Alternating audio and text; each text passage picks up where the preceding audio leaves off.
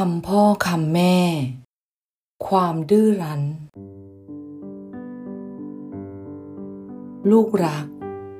ในการอยู่ร่วมกันไม่ว่าจะอยู่แบบเพื่อน หรือแบบสามีภรรยากัน ย่อมจะมีสิ่งหนึ่งเข้ามาแทรกกลางอยู่เสมอ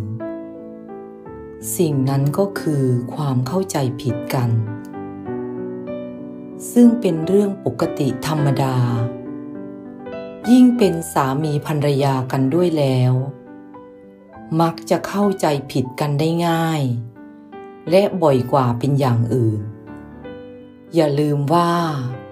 ความเข้าใจผิดก็คือความเข้าใจที่ไม่ถูก ผิดไปจากความเป็นจริง ความเข้าใจผิดนี้ เป็นเพียงอารมณ์ชั่ววูบ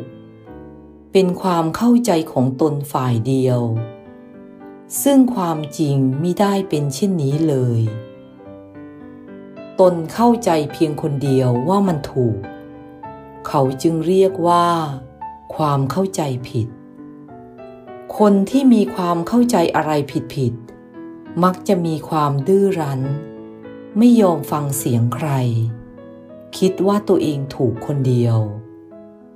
คนอื่นไม่เข้าใจตัวเอง ทำไปทำมาเลยไปกันใหญ่ ต้องถกเถียงกัน ไม่ยอมลดราวาโศกให้แก่กัน ท้ายที่สุดก็แตกกันมองหน้ากันไม่ติด ลูกควรจำไว้ว่า ความดื้อรั้น เพราะความเข้าใจผิดนั้น ไม่เคยให้คุณแก่ใครเลย มีแต่จะทำให้เกิดความแตกแยก เกิดความไม่สบายใจด้วยกันทั้งสองฝ่าย